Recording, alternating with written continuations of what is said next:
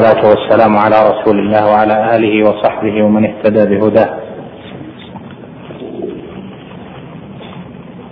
أما بعد فنظرا لتخلف أكثر الإخوة بمناسبة الاختبارات فنجعل هذه الجلسة للإجابة على الأسئلة إما على الكتاب أو على غيره.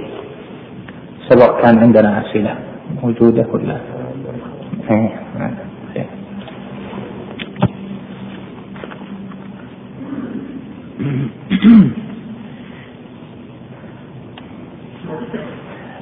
يقول تكلمتم عن ضوابط في فهم السيرة فهل تكلم عن أخرى في فهم التفسير؟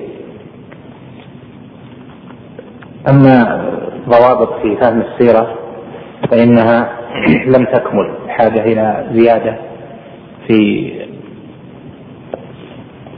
ملاحظة كثير من الكتابات في سيرة المصطفى صلى الله عليه وسلم. وما ذكر إنما هو فتح باب لهذا الموضوع المهم. وأما التفسير فالتفسير أجل العلوم لاحتوائه على العلم بالله جل وعلا وأسمائه وصفاته وكل علوم الشريعة في التفسير. ومعرفة الضوابط في فهم التفسير أو في إدراك كلام العلماء على التفسير مبني على فهم مناهجهم في تفاسيرهم. وهذا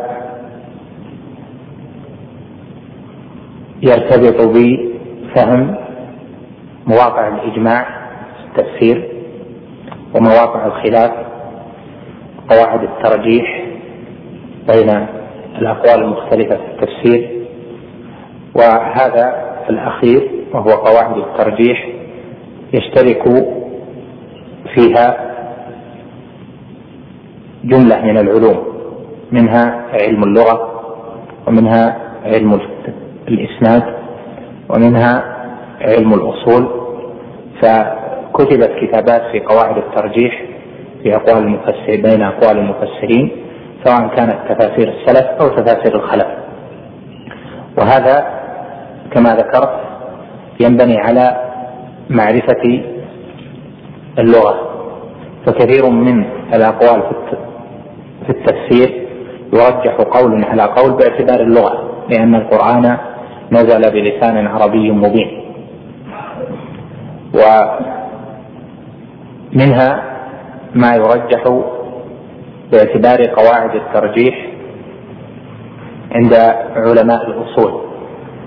فإن الأصوليين في الترجيح بحثوا ذلك بحثا طويلا وأيضا في أثناء كلامهم على دلالات الألفاظ أو على الدلالة بشكل عام يمكن أن يرجح بها كثير من المسائل. وابن جرير رحمه الله رجح بالأصول في كثير من المواضع المشكلة. شيخ الإسلام ابن تيمية أيضا رجح بالأصول في. في كثير من المواضع المشكلة في التفسير والثالث الإسناد والإسناد المراد به معرفة أسانيد المفسرين وأسانيد المفسرين كما ذكرته في غير هذا المجلس ليست مبنية على أسانيد المحدثين بشكل مطابق لها يعني أن أسانيد المفسرين إذا نظر إليها في بعضها من جهة الرجال الذين تناقلوا هذا الإسناد ورؤية الكلام عليهم من جهة الجرح والتعديل ربما ظن الظان أو وصل الناظر إلى أن هذا الإسناد غير مقبول أو ضعيف بينما هو حجة عند المفسرين من السلف بالإجماع. وهذا له أمثلة كثيرة وله قواعد معلومة وخاصة في النسخ التي روي بها التفسير. ومثلا تجد أن الكلام على صحيفة علي بن أبي طلحة عن ابن عباس وقد قدح فيها بعض أهل الحديث بأنها وجادة ومنقطعة لأن عليا لم يدرك ابن عباس وهي عند علماء التفسير الغاية في الحجة عن ابن عباس وحررها بعض علماء الحديث كالحافظ ابن حجر وقال إن الواسطة علمت وهي أن عليا أخذ هذه الصحيفة من مجاهد ومجاهد أعلم الناس بتفسير ابن عباس. مثلا تفسير أسباط بن نصر عن السدي والسدي وأسباط بن نصر فيهما كلام لكن أسباط بن نصر روى كتاب السدي فهي رواية كتاب محفوظة تناقلها العلماء إلى آخر ذلك. يعني هذه لها أمثلة كثيرة فلا ينظر في أسانيد المفسرين إلى قواعد أهل الحديث بإطلاق بل معها ينظر إلى صنيع المفسرين. لهذا لو نظرت في تفسير ابن أبي حاتم وهو من أصح التفاسير السلفية المنقولة في الأسانيد لوجدت أنه شرط في أوله أن يكون ما رواه بالأسانيد من أصح ما وجد. وإذا نظرنا في كثير منها من جهة رواية رواية الحديث لا انتقد ذلك ولا عد ضعيفا أو ضعيفا جدا بحسب الرواية.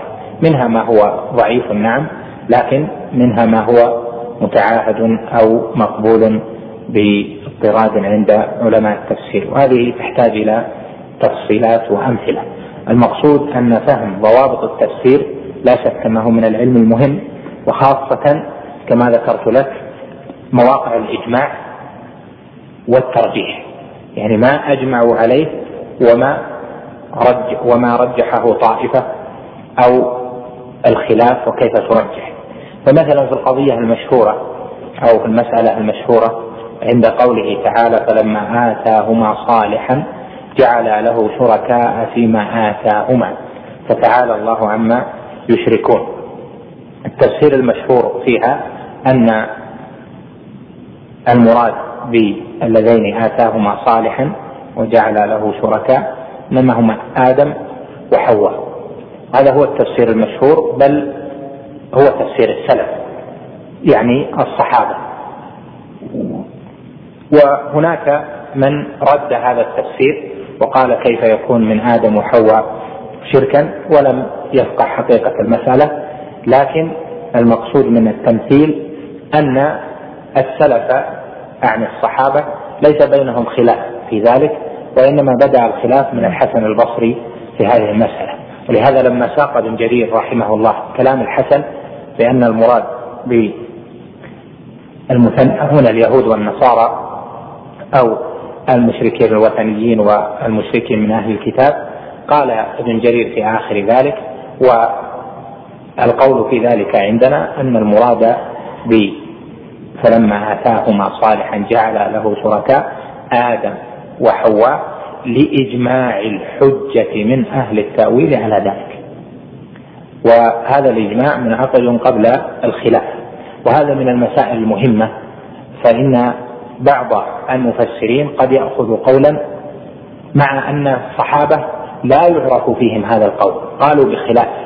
ومعلوم أنه لا يجوز أن يعتقد أو يظن أن الصحابة ينقرضون ولا يكون فيهم من يقول القول الصواب في الآية لأن العلم لا بد أن يكون محفوظا فيهم ومن بعدهم لا يدركون صوابا خفي على الصحابة.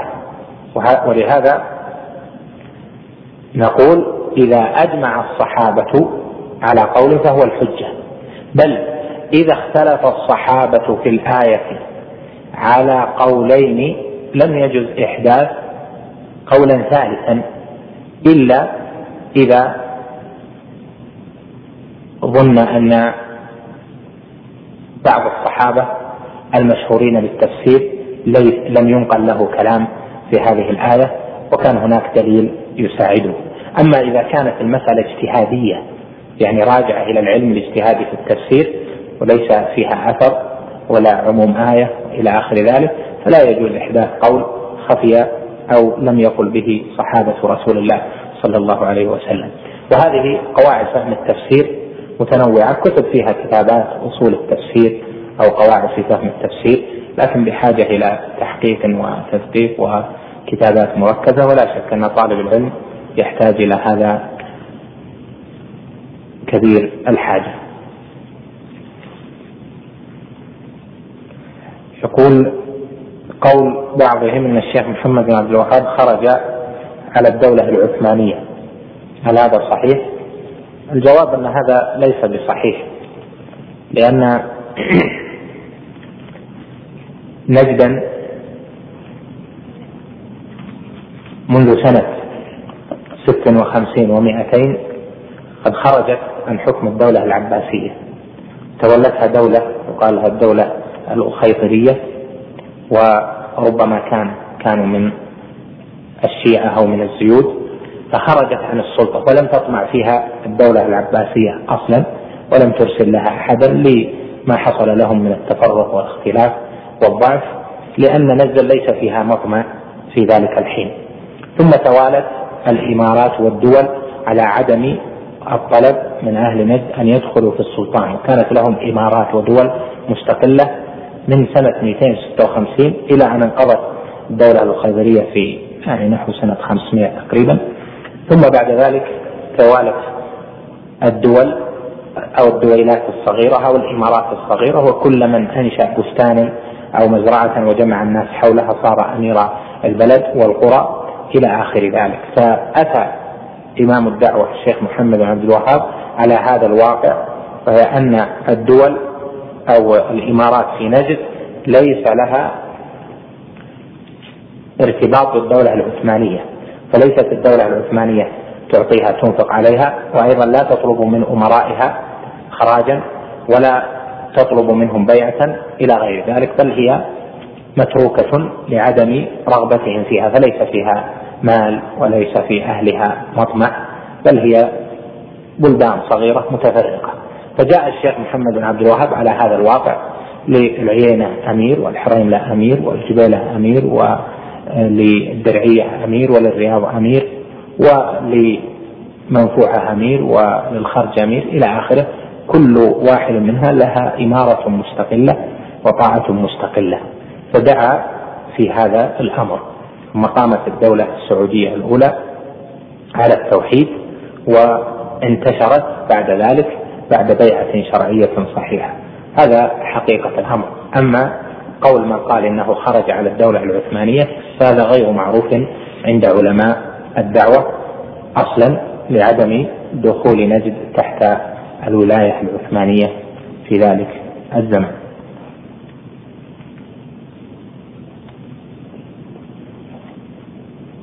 ما حكم تخصيص ليلة النصف من شعبان بالقيام؟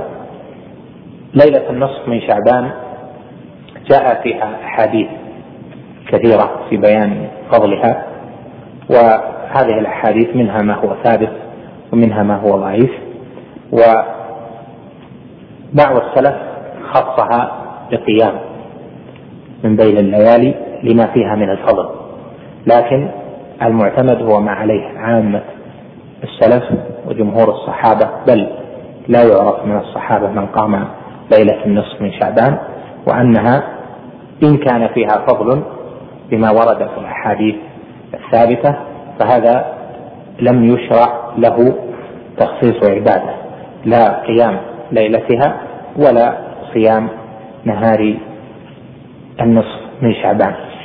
ومما ذكر في فضيلتها أنها ليلة ليلة نزول الأقدار وليلة اختتام الأقدار فليلة القدر بها يبدأ القدر للسنة المقبلة وليلة النصف من شعبان قالوا بها يختتم القدر يعني من حيث العمل وينزل قدر الليلة قدر السنة المقبلة ويكون التقدير في ليلة القدر من رمضان.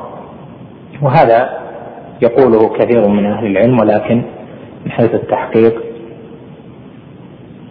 لا يحسن اعتماده لأن ظاهر الآيات على خلاف هذا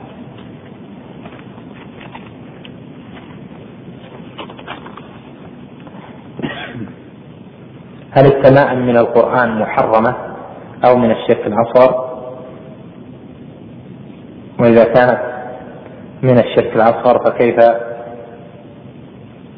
نفهم كلام شيخ الإسلام محمد بن عبد الوهاب في التوحيد في باب ما جاء في الرقى والتمام أن بعض السلف رخص فيها؟ كيف يرخصون بشيء فيه الشرك الأصغر والجواب أن هذه المسألة معروفة وأن تمائم من القرآن ينظر إليها من جهتين الجهة الأولى جهة التعليق والجهة الثانية جهة المعلق. فمن حيث النظر إلى التعليق فإن الاعتقاد في التميمة في أن التعليق من حيث هو تعليق نافع ويرد البلاء أو يرفع البلاء هذا شرك أصغر لأنه من تعلق شيئا وكل إليه. فالتعليق في ذاته ليس سببا مشروعا وليس سببا أيضا كونيا للتداوي لا للرفع ولا لدفع البلاء قبل وقوعه. والجهة الثانية جهة المعلق الذي هو القرآن. فالسلف كانوا كان منهم من يرخص في استعمال القرآن للدفع لأنه رقية. والقرآن يرقى به بالنص وجائز الرقية به. فمن جهة النظر إلى القرآن لا يقال إن اتخاذ القرآن تميمة بدون تعليق إنه شرك أصغر. هذا هو الذي تكلم فيه السلف. أما إذا علق واعتقد في التعليق مع المعلق فهذا شرك أصغر. وهذا لم يكن عند السلف. ولهذا رخصوا في القرآن لا من جهة الاعتقاد في التعليق فحاشاهم من ذلك لأن هذا شرك أصغر وإنما من جهة أن القرآن إذا حمل فإنه أبلغ في الرقية بحسب اجتهادهم وهذا غير صحيح كما هو مقرر في موضعه. فإذا المسألة تدور على هذين الحالين إذا كان المعلق للتميمة من القرآن يعتقد في القرآن دون التعليق فنقول لا يجوز له ذلك على الصحيح. وإذا كان يعتقد في التعليق والمعلق جميعا نقول اعتقاده في التعليق شرك أصغر لأن التعليق ليس سببا مشروعا وليس سببا نافعا لا في الشريعة ولا سببا كونيا نافعا. وهذا تحقيق المقام فالسلف لا يبيحون شيئا من الشرك الأصغر ولا يختلفون فيه.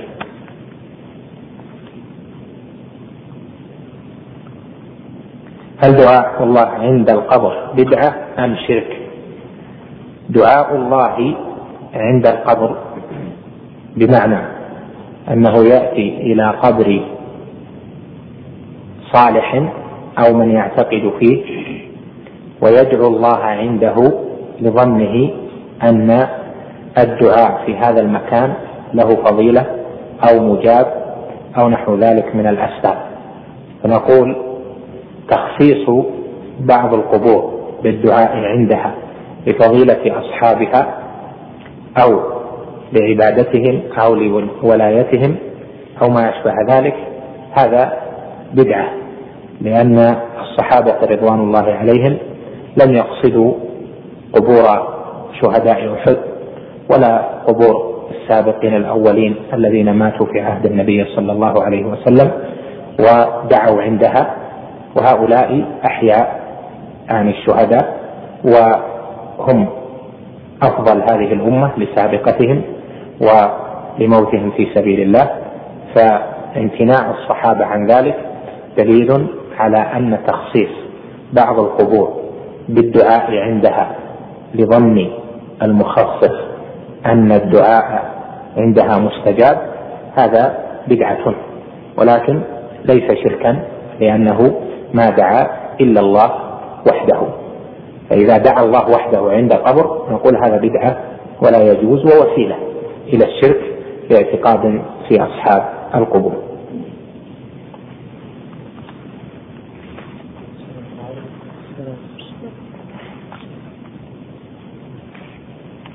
ما نصيحتكم لطلبة العلم الذين زهدوا في تعلم علم النحو؟ لا علم شرعيا إلا بنحو لأن العلم الشرعي عربي تفقه النصوص الكتاب والسنة وتعبر عن فهم السلف لها فهم العلماء لها وهذا لا يكون إلا بفهم اللغة. وأول درجات فهم اللغة فهم النحو تفهم معاني الكلام إذا تركب. فمن لم يفهم النحو لا فهم له في الشريعة.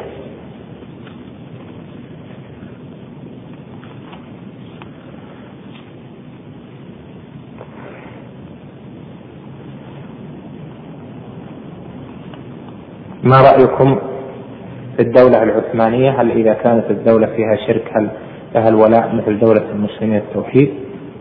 العموم الكلام في الدولة العثمانية فيه رسائل لبعض أئمة الدعوة فيها وعلماء الدعوة تكلموا عن العساكر التركية العثمانية التي هاجمت أهل التوحيد ودرست معالم التوحيد في ديار أهله وقتلت أهل التوحيد وساقت من ساقت إلى مصر أو إلى تركيا وقتل هناك من قتل. فهذه العساكر التركية التي أعلت رايتها لقتال أهل التوحيد في عقر دارهم هذه يكفرها أئمة الدعوة. الذين قاتلوه الرايات أهل الرايات فيشهدون على من قتل من قتل منهم بالنار لأنهم قاتلوا تحت راية شركية لدحو التوحيد وقتل أهله. وأما الدولة العثمانية فليس يعني في عمومها فليس أئمة الدعوة من المكفرين لها بإطلاق.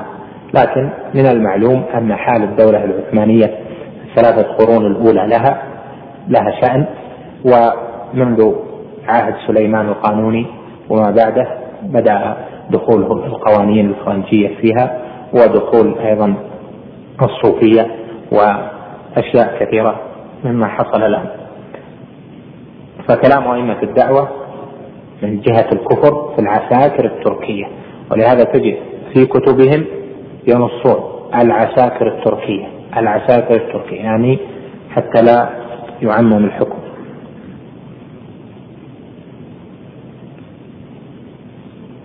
بعض طلاب العلم جعل من نفسه حكما على العلماء الراسخين في العلم يخطئ بعضهم ويصوب بعضهم ممن هو أو يصوب غيرهم ممن هو أدنى.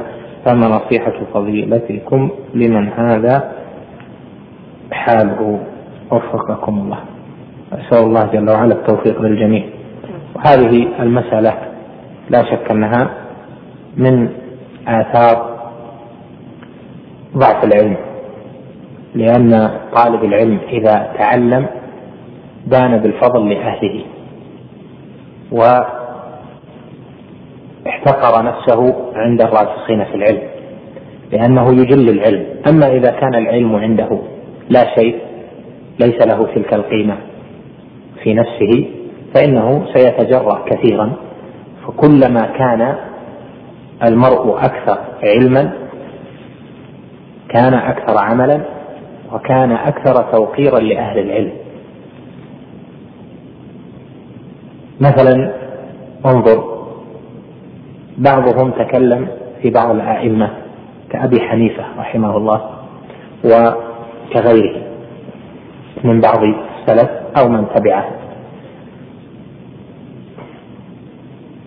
السلف نعني به يعني المتقدمين. بينما إذا نظرت إلى كتب شيخ الإسلام ابن تيمية العالم الإمام شيخ الإسلام فلا تجد في كتبه قدحا في أبي حنيفة. كان يخفى عليه ما قيل فيه لا بل هو معروف. بل صنف كتابه المعروف رفع الملام عن الأئمة الأعلام من هم؟ أحمد والشافعي ومالك وأبو حنيفة. فأهل العلم يرفعون راية العلماء ولا يجاهدون الناس فيها ينشرون محاسنهم ويطوون ما يظن أنه نقص في حقهم لأنه من المعلوم أنه ليس من شرط العالم أن يكون مصيبا في كل مسألة أو أن يكون تقيا في كل مسألة. ليس هذا من شرط العالم إنما هذه كمالات النبوة. أما العلماء فإذا كان صوابهم أكثر وكان نفعهم أكثر فهم العلماء. وهكذا أهل العلم في كل زمان يعني أهل العلم المتابعين لطريقة السلف دائما يكون خطأهم قليلا بجانب صوابهم وإذا كان كذلك فإن طالب العلم ينشر محاسن العلماء وإذا وقع في نفسه شيء مما لم يصيب فيه أو يظن أنهم لم يصيبوا فيه إما أن يراجعهم في ذلك ويستفسر أو أن يترك قوله لقولهم إذا أجمعوا على شيء أو اتفقوا عليه أو يذهب إلى قول بعضهم بدليله. هذا الذي ينبغي. أما نشر أخطائهم فهذا جناية على الشريعة بعامة لأنك إذا زحفت الناس في العلماء فمن يتبعون؟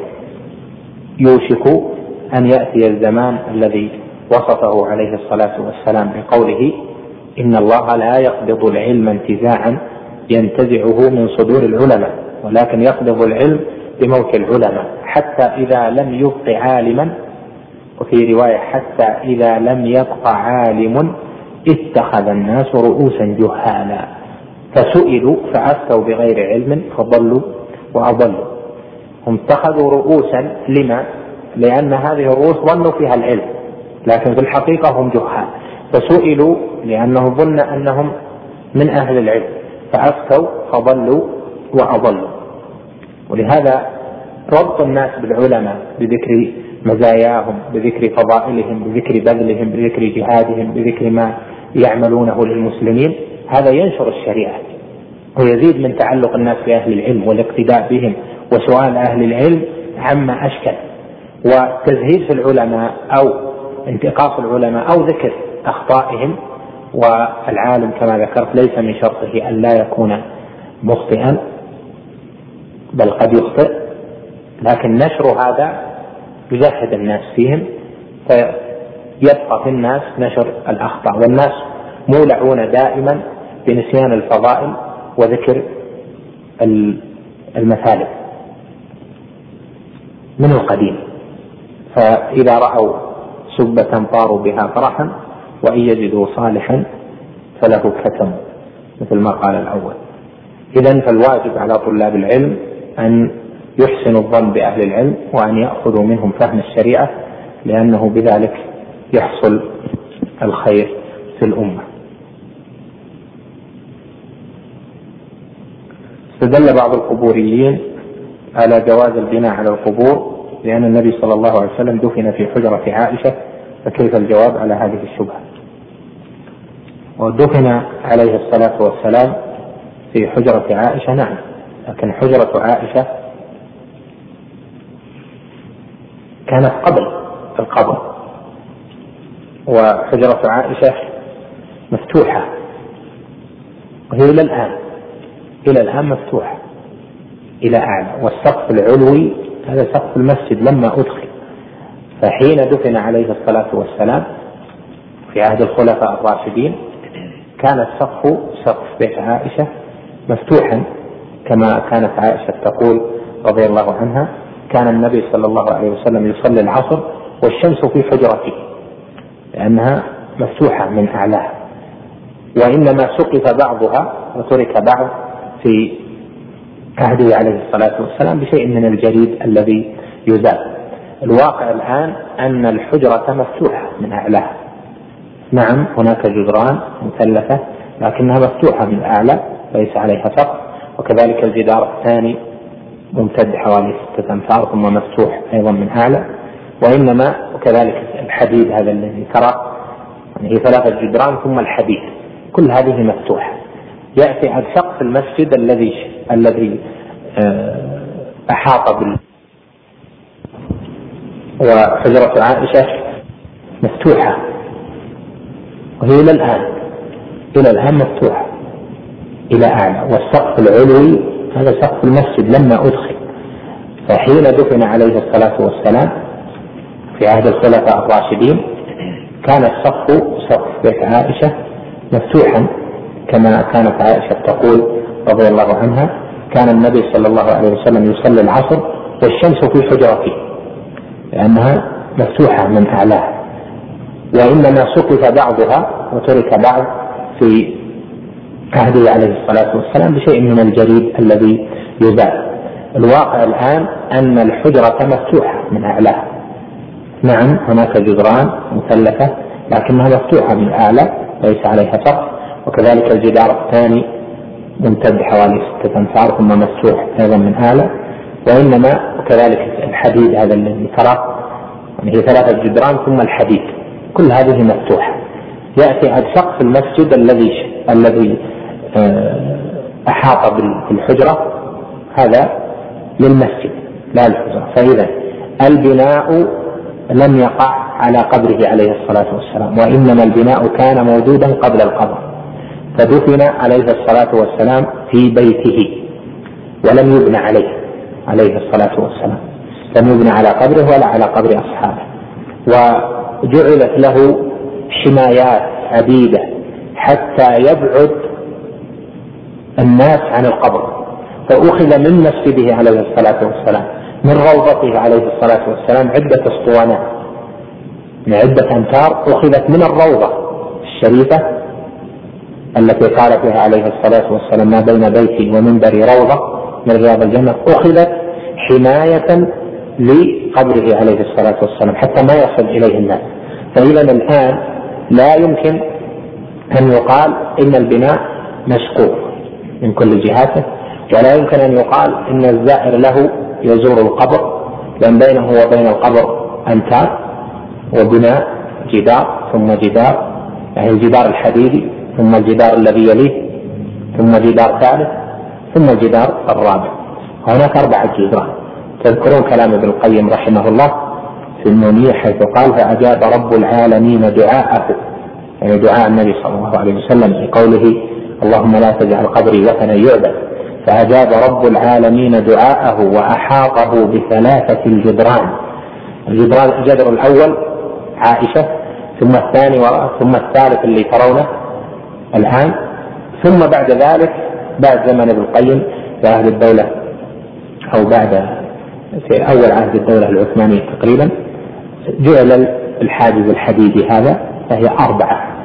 وأخذ من الروضة بضعة أمتار مع أنها مسجد وجعلت حماية للقبر بإجماع المسلمين لأن في هذا الأخذ من المسجد الذي هو وقف ومسجد أسسه النبي صلى الله عليه وسلم على التقوى من أول يوم أخذ من حماية للقبر حتى لا يوصل إليه وحتى لا يتخذ وثنا.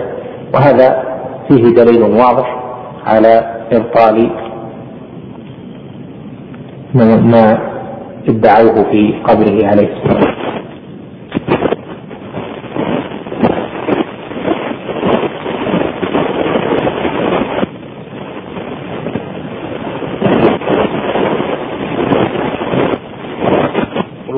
احاديث تنص على على أن من قال لا إله إلا الله دخل الجنة.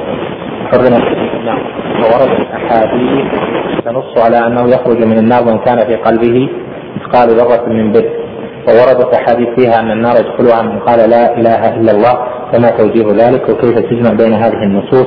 فهي فيما يبدو لبعض الناس متعارضه. هذا مبني على فهم دلالة النصوص في الكتاب والسنة في معنى لفظ الدخول. ونفي الدخول لا يدخل وكذلك التحريم حرم أو محرم حرمت عليه الجنة أو حرم عليه حرمت عليه النار. إذا تقرر هذا فالدخول في الكتاب والسنة نوعان. دخول أولي و دخول بعد أمد ونفي الدخول أيضا نوعان. لا يدخل يعني أولا ولا يدخل بمعنى أبدا.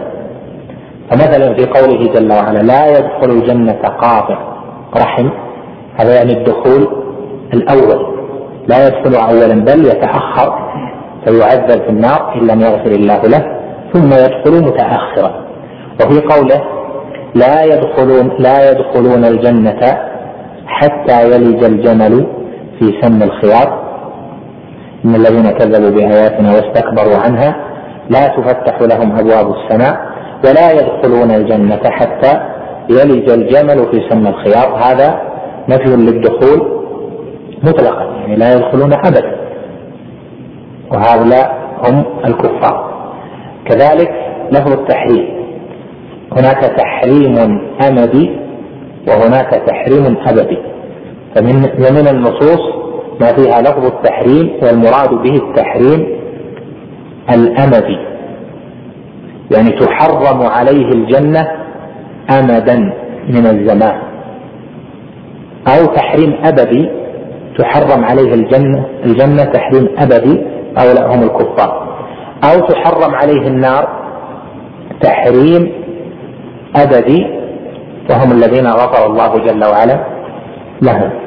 فإذا دلالة الدخول ونفي الدخول والتحريم في النصوص منقسمة. فإذا فهمت هذا صار كل نص جاء فيه ما ذكر من نفي الدخول أو إثبات الدخول أو تحريم في الجنة أو النار كان مبنيا على التفصيل الذي ذكرته لك.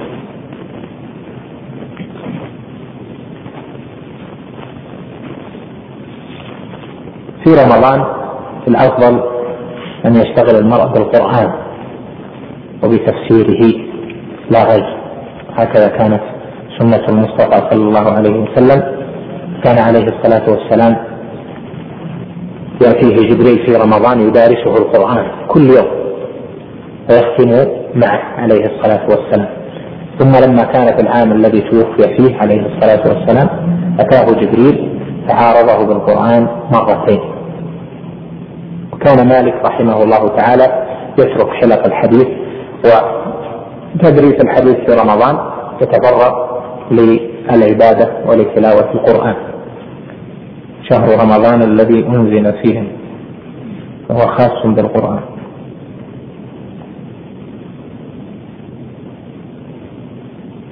ما حكم كتابة الآيات على ورقة ومن ثم وضعها في إناء فيه ماء وشرب ذلك الماء. هل ذلك العمل جائز؟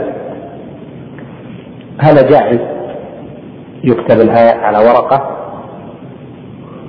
إما الآيات واضحة. أو يكتب بماء قرئ فيه على ورق ثم يحل ثم يشرب. ولبيان ذلك فإن التداوي بالقرآن على مراتب. وهو جائز بالكتاب والسنة وبالإجماع بل يستحب. وأعلى هذه المراتب أن يرقى المرء نفسه كما كان النبي صلى الله عليه وسلم يرقى نفسه لأنه لا واسطة هنا في ذلك. القرآن يتردد في جوفه وهو ينفث على نفسه بما تردد في جوفه. المرتبة الثانية أن يرقاه.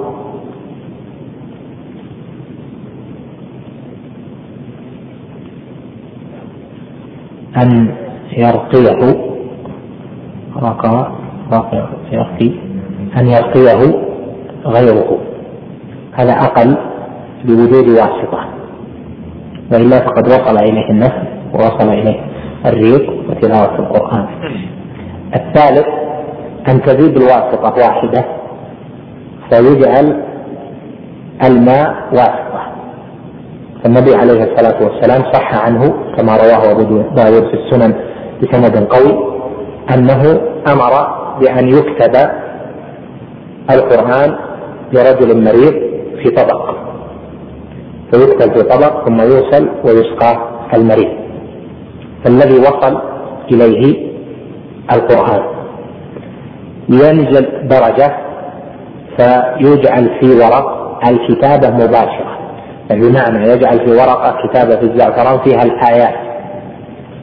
فيها الآيات نفسها وهذه الثالثة لم تكن معروفة عند السلف ورخص فيها الإمام أحمد وجماعة من أهل العلم لأنها من جنس سابقتها.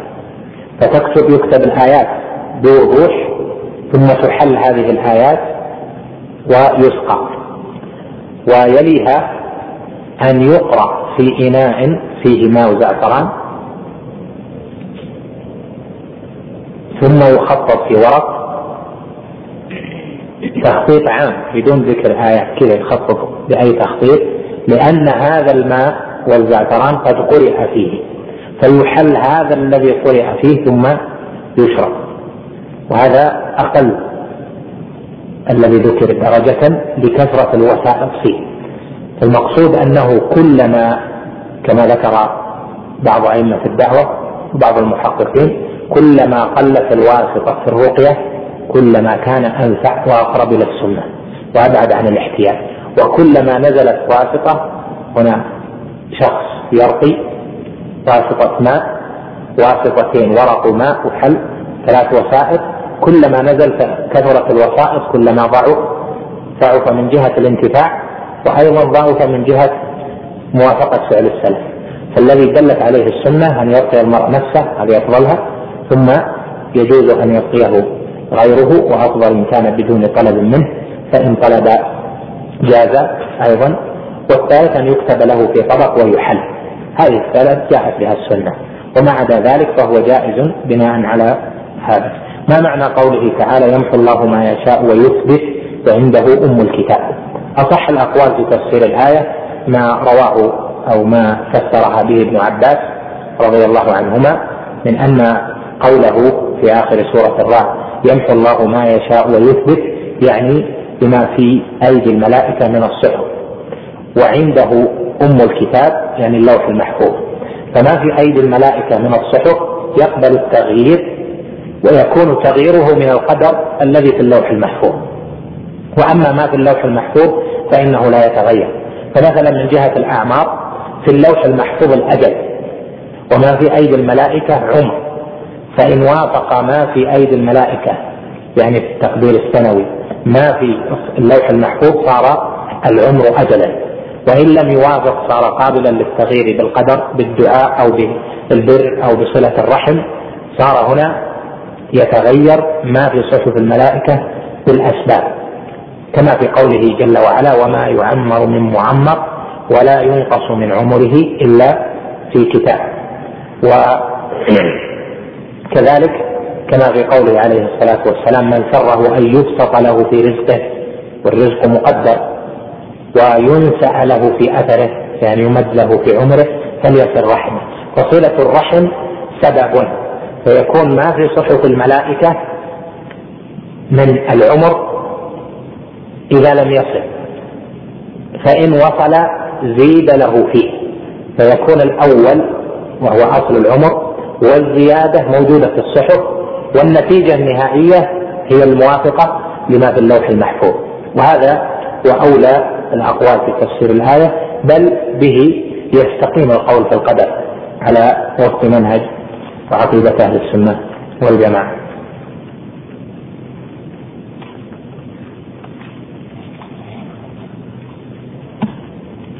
لكل طالب علم رحلة في طلب العلم. فهل ذكرت رحلتك في طلب العلم؟ لا يلزم أن يرحل طالب العلم للعلم. إذا كان العلم حوله فالرحلة للعلم فإذا كان العلم موجود عندك فلماذا ترحل؟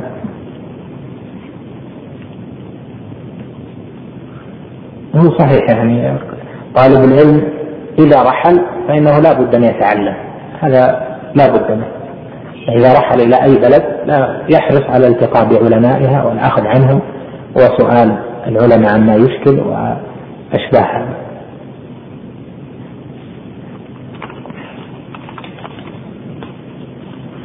يقول عرف بنفسك يا شيخ. إذا وقع المذي على الجسم والملابس فهل يغسل الجسم؟ المذي نجس. فإذا وقع على الجسم غسل ما أصاب الجسم منه وكذلك الملابس. يغسل ما أصاب الملابس منه. فإن تردد أو شك يلقي أو يأخذ بكفه ماء في كفه ماء ثم يرش عليه كما أرشد إلى ذلك النبي عليه الصلاة والسلام. ما حكم قول الشخص لأخيه عند لقائه هذه أبرك ساعة التي رأيتك فيها؟ هل هذا العمل مشروع؟ لأني سمعت من يقول أنه لا يجوز أنه شرك. هذا مبني على فهم معنى التبرك. كل مسلم فيه بركة.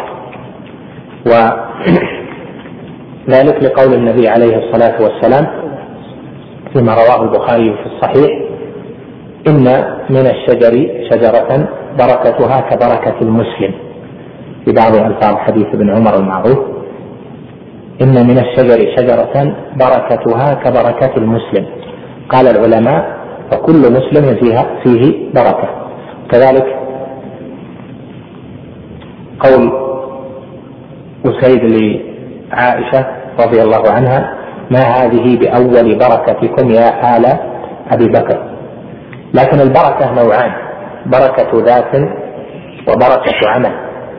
فبركة الذات بمعنى أن أجزاء الذات مباركة يطلب منها النفع والبركة بالملاصقة بها أو بالتمسح بها. فهذا خاص بالأنبياء والمرسلين دون غيرهم بركة الذوات وأما بركة العمل فهذه كل مسلم فيه بركة من إيمانه بركة إيمان بالمسلم حل بينهما من الذنب عند التصافح. أو من نشر الخير أو من الصلة والتزاور في الله أو ما أشبه ذلك فنعم هناك بركة. أو إذا جاء حلت علينا البركة يعني عند اللقاء بهذا المعنى بركة العمل فلا بأس به. أو يقال هذا من بركات الشيخ فلان لأن برأ المعني به بركة علمه يعني من جهة الاستفادة منه. أو يقال أعاد علينا من بركته يعني بركة فلان يعني بركة علمه إذا كان حيا أو ميتا أو بركة عمله إذا كان حيا. أما قول قائل كما في السؤال هذه أبرك ساعة فإن أراد بفعل أبرك التفضيل المطلق فهذا غلط لأن أبرك ساعة يعني أكثر الساعات بركة ليست هي ساعة اللقاء بين المسلم وأخيه بل هي ساعة الوفاة على الإيمان وأما إذا عنى بأبرك ساعة أن أبرك هنا أفعل التفضيل ليس على بابه يعني أنها ساعة مباركة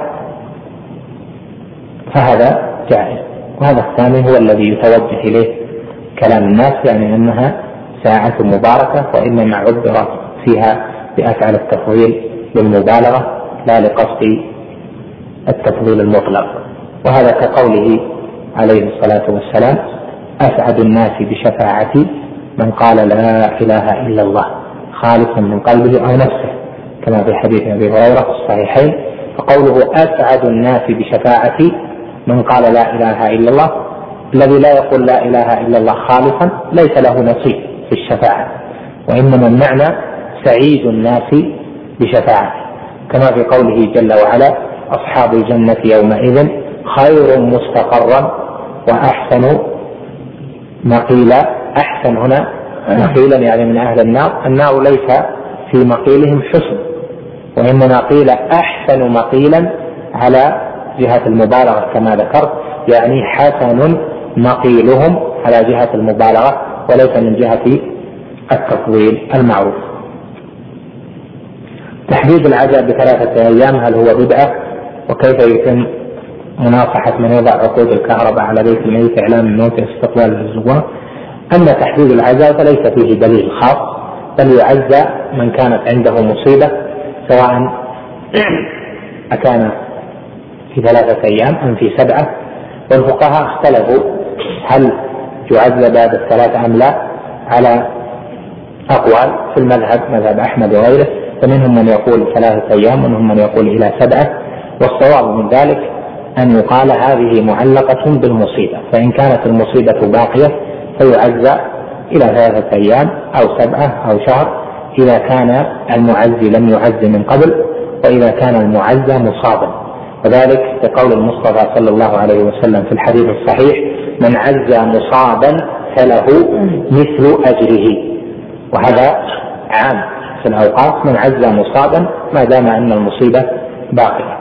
أما إشهار الموت أو مكان العزاء بوضع عقول الكهرباء على بيت الميت ونحو ذلك فهذه بدعة ونوع من النياح بدعة إذا كانت يظن أنها من تمام العزاء بالتعبد بها ومن النياحة لأن فيها إشهار. الاجتماع إلى أهل الميت لا بأس به لكن بشرط أن لا يكون معه صنع طعام. فإن كان معه صنع طعام فهو من النياحة بحديث أبي أيوب رضي الله عنه قال كنا نعد اجتماع أهل الميت وصنعهم الطعام. كنا نعد اجتماع أهل الميت وصنعهم الطعام من النياحة فإذا اجتمع اجتماع وصنع طعام فهذه نياحة على الميت. أما إذا حصل اجتماع دون صنع الطعام للعزاء فهذا لا بأس به كما كان النساء يجتمعن عند عائشة في بيتها في العزاء كما رواه البخاري في صحيحه. نكتفي بهذا القدر ونسأل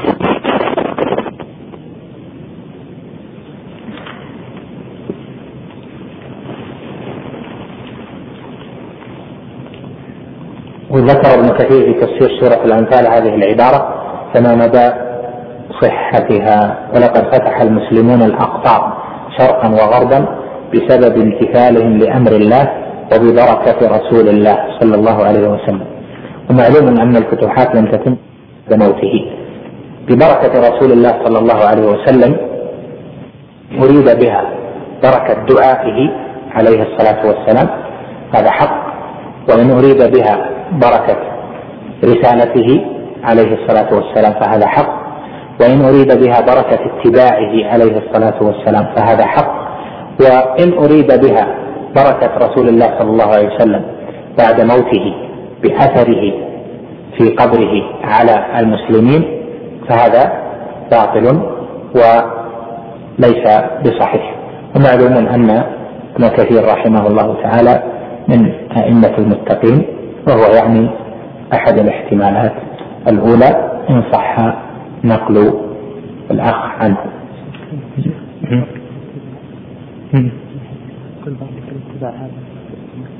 وفيها احتمالات. بركة الاتباع مثل ما ذكرت لك أحد الاحتمالات. بركة الاتباع نعم. أو بركة دعائه عليه الصلاة والسلام للأمة فتح المشارق والمغارب.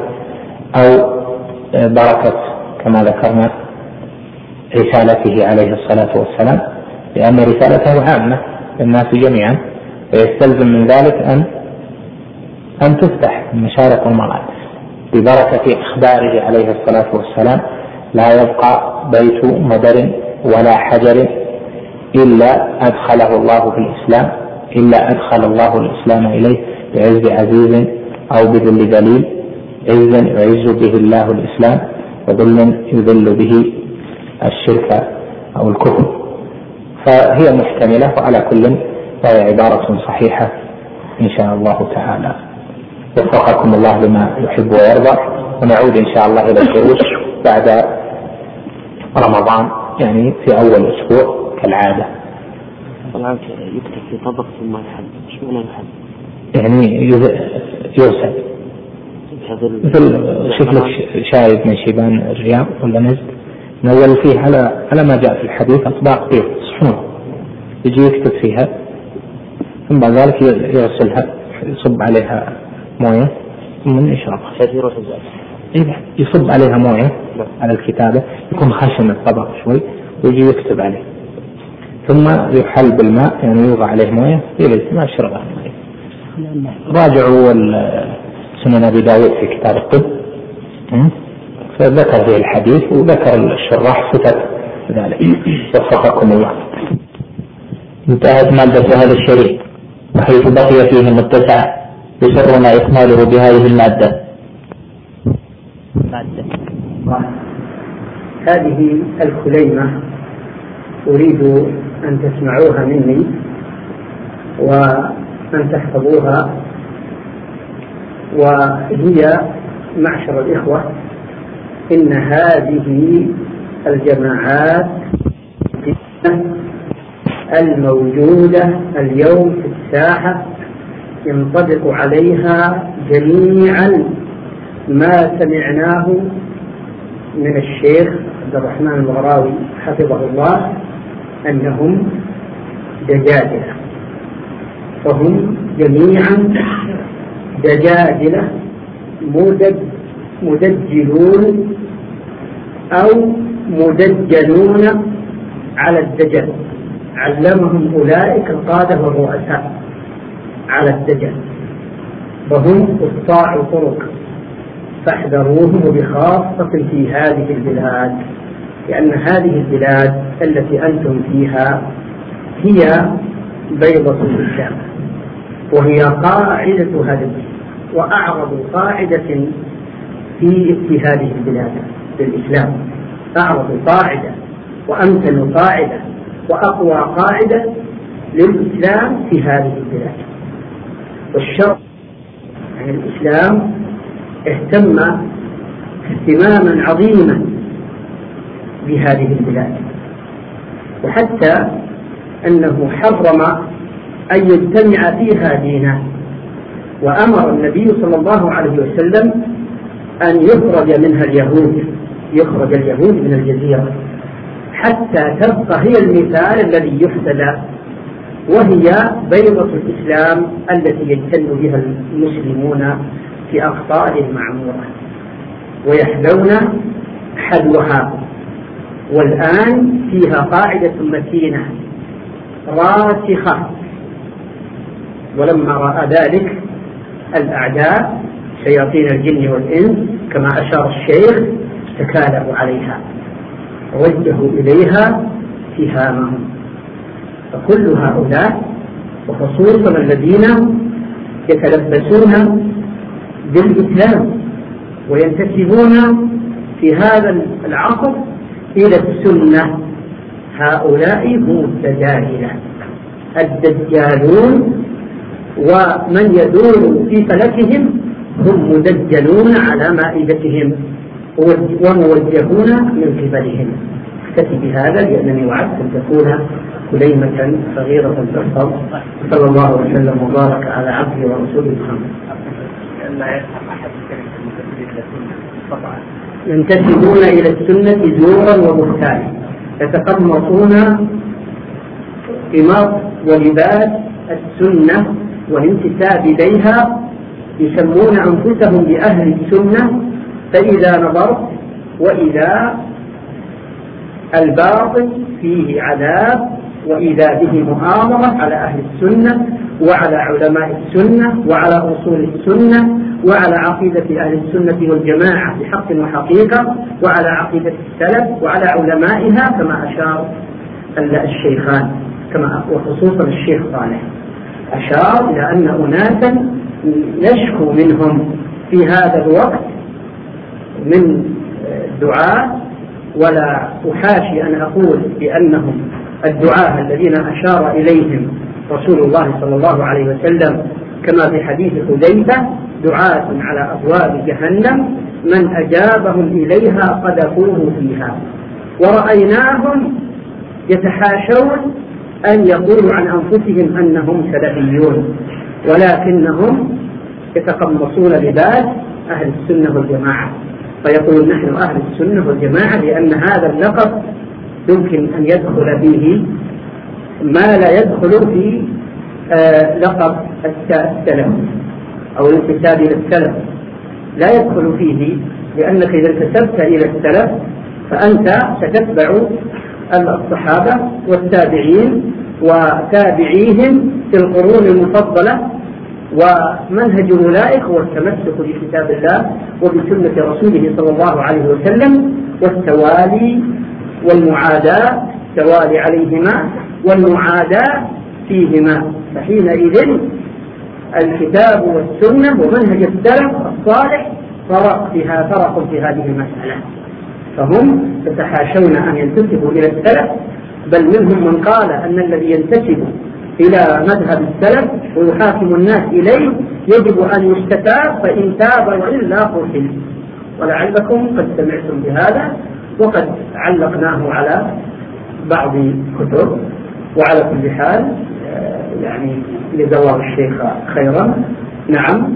ينتسبون إلى السنة ويلقبون أنفسهم بأنهم أهل السنة والجماعة ولهم آه، صحف آه، باسم السنة أيضا لهم صحيفة باسم السنة وربما أصدروا إصدارات كثيرة أو هذه الكتيبات التي نسميها باسم